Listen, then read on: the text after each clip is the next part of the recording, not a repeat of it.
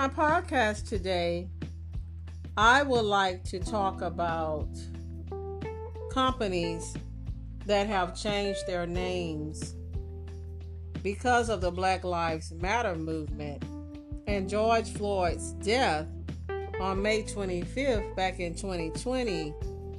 You know, he stirred up the nation. And a lot of these companies, like I said, that we grew up with, their names or the company names or the company logos are a thing of the past. Top brands have changed their names. They were accused of having racist racist brands for years. And I'm sure you're familiar with some of them. They include corporate names, product names, mascots, and logos. Hi, I'm Cynthia Renee, and I want to welcome you to my podcast.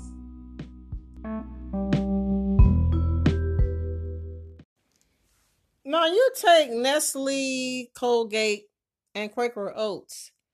They were accused of carrying racist brands.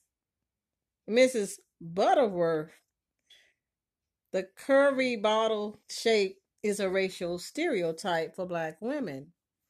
And now the spotlight is turned on. I remember one of Dr. King's famous quotes The time is always right, he said, to do what is right. And he also said, Our lives began to end the day we become silent about the things that matter. If there ever was a time to speak up, yes, that time is right now. Aunt Jemima, now she was one of the most recognizable brands in America. On June 17th, the company removed the logo and renamed the brand to Pearl Milling Company. If it was based on a racial stereotype, now why did we allow it? Maybe we didn't know any better or we felt like we could relate to it. Did you know that the first real life Aunt Jemima was portrayed by a woman who was born into slavery?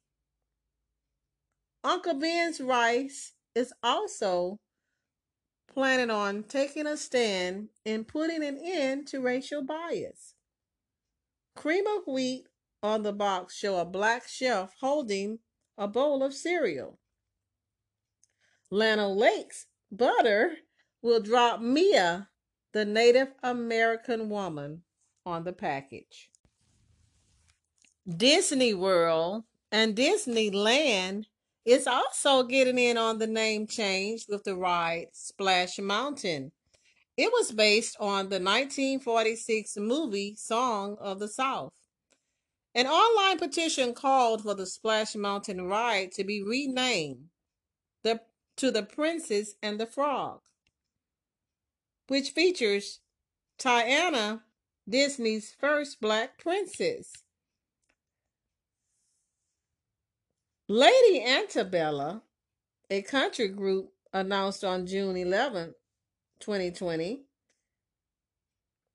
they would be changing their name to Lady A. Another country group, the Dixie Chicks, will also drop the Dixie from their name. On June 25th, back in 2020, they too changed their name to just the Chicks.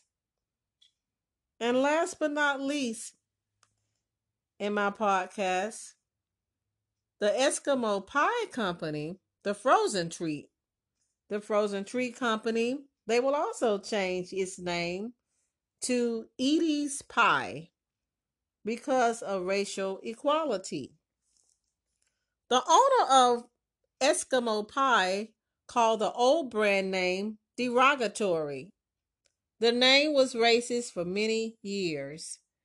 So now we can soon look out for the new name at the end of the year. My question is why did it take them so long?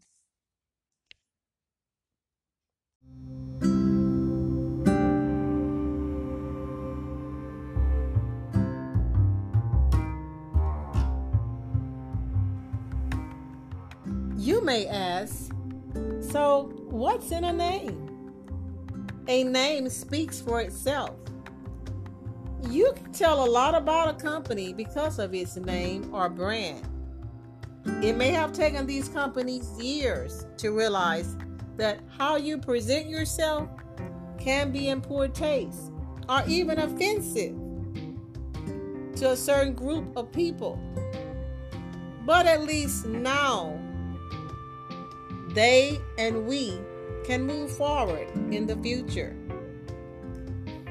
I want to thank you for listening to my podcast, and I look forward to talking to you very soon.